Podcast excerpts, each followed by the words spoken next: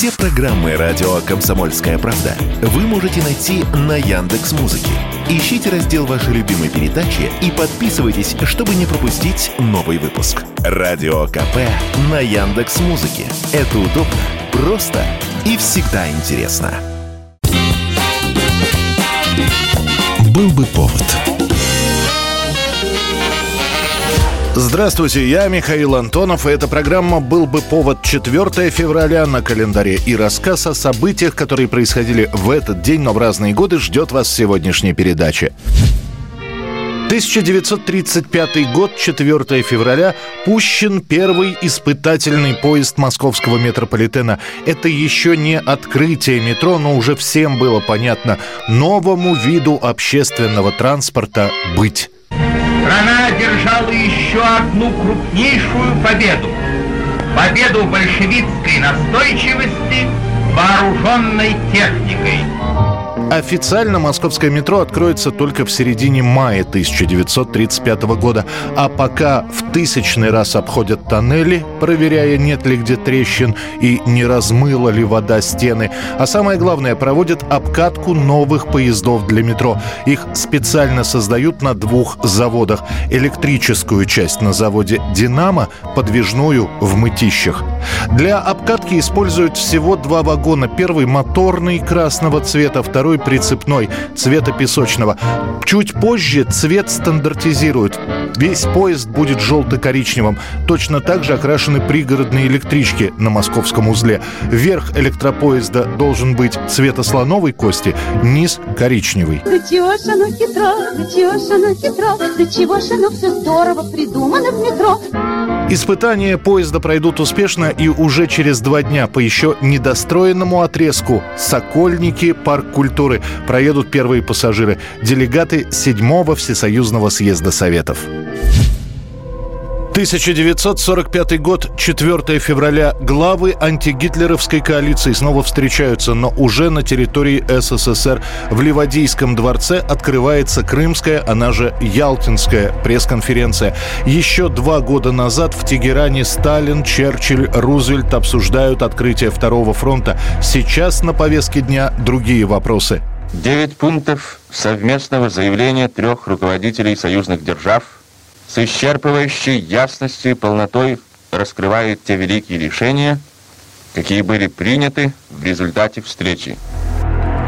Германия разбита, ее капитуляция лишь вопрос времени. Это и так всем понятно. Страны, занятые Гитлером, освобождаются, но остается вопрос, по каким правилам эти самые страны будут жить? По капиталистическим или социалистическим?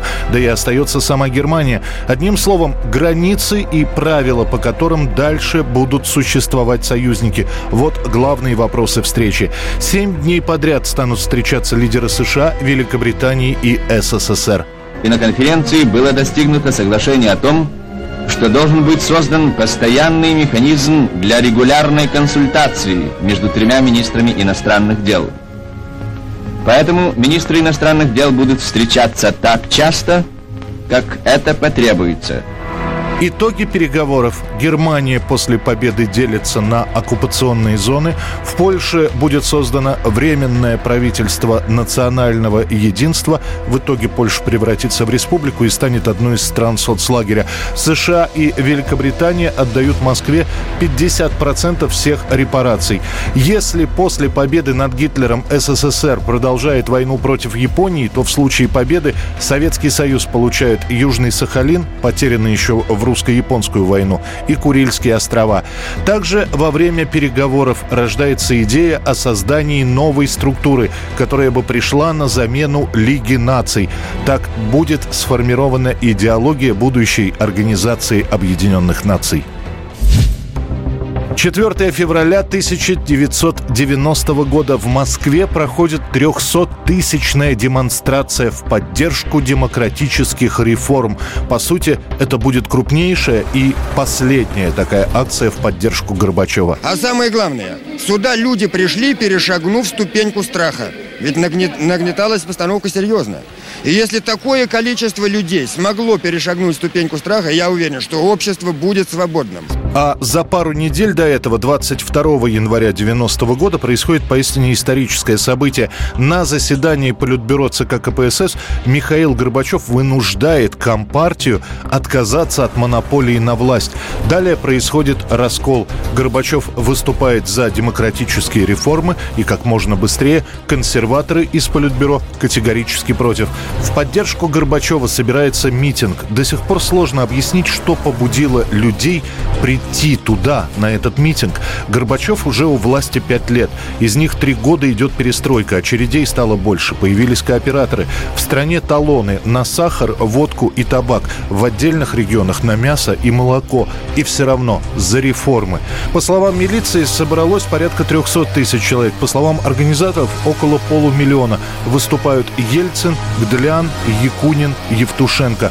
Лозунги демократизация общественной жизни, новая избирательная система, принятие демократического закона о печати, заключение нового союзного договора, а главное, отмена шестой статьи Конституции о ведущей и направляющей роли Коммунистической партии Советского Союза. Выход страны из кризиса только по демократическому пути. Нет расколу Союза. Это тоже лозунги, звучавшие сегодня. Как, впрочем, и такие – Социализм – политика государственного бандитизма. Месяц спустя после этого митинга в марте 1990 года на третьем съезде народных депутатов шестая статья Конституции будет отменена.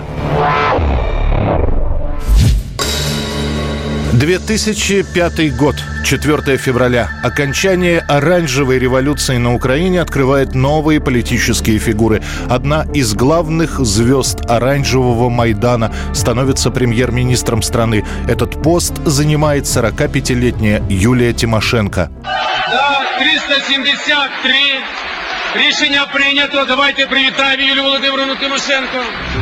Кандидатуру бывшего инженера-экономиста, бывшего кооператора, бывшего народного депутата на рассмотрение Рады вносит Виктор Ющенко. Выступая перед парламентариями, Юлия Тимошенко заявляет, что постарается не разочаровать ни народ, ни президента Украины. По ее словам, она докажет, что украинцы умеют не только митинговать, но и работать. Правда, в том же 2005-м события, связанные с премьерством Тимошенко, будут меняться с калейдоскопической скоростью. Она примет Путина в Киеве и заявит, что никаких недоговоренностей между Украиной и Россией нет. Одним из основных вопросов, которые мы обговаривали сейчас на наших переговорах, это начало э, всех наших договоренностей о поставке в Украину природного газа и осуществлению транзита российского газа через территорию Украины в страны Европейского Союза. Тимошенко, выполняя обещание президента, повысит зарплаты в стране. Но уже через два месяца случится сначала бензиновый кризис, потом сахарный кризис, когда цены за 2-3 недели поднимаются на 30-50%. За два года так называемой работы Украина потеряла пятую часть вау внутреннего продукта. В августе президент Ющенко назовет кабинет министров Тимошенко самым эффективным за последнее время. Через две недели после этого он отправит Тимошенко в отставку. 2007 год, 4 февраля. Только лишь неделю назад появляется информация, что у известного поэта, добавляют рок-поэта и переводчика Ильи Кормильцева, обнаружили неоперабельную опухоль в позвоночнике. И вот 4 февраля приходит новость. В 47 лет Кормильцев умирает прямо во время командировки в одной из лондонских больниц. Уже после выяснится, что Илья знал о том, что болеет, и хотел совместить рабочую поездку и обследование у врачей, но он совершенно не ожидал диагноза, который ему поставят. Причем болезнь прогрессирует очень быстро. В больницу кормильцев приходит сам, через пару дней он уже не может передвигаться самостоятельно. Свидетели расскажут, что приближающуюся смерть кормильцев чувствовал и в самом-самом финале своей жизни принял ислам. Тело поэта самолетом привезут в Москву, где Кормильцева и похоронят на Троекуровском кладбище.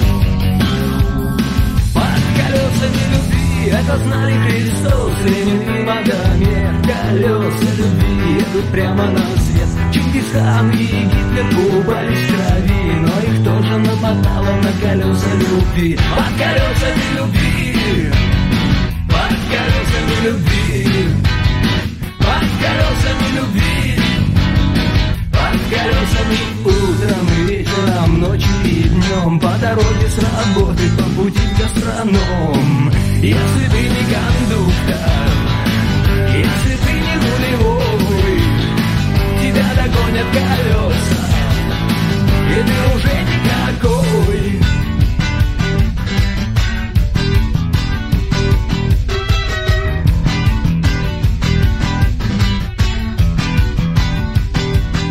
Это была программа «Был бы повод» и рассказ о событиях, которые происходили в этот день, 4 февраля, но в разные годы. Очередной выпуск завтра. В студии был Михаил Антонов. До встречи.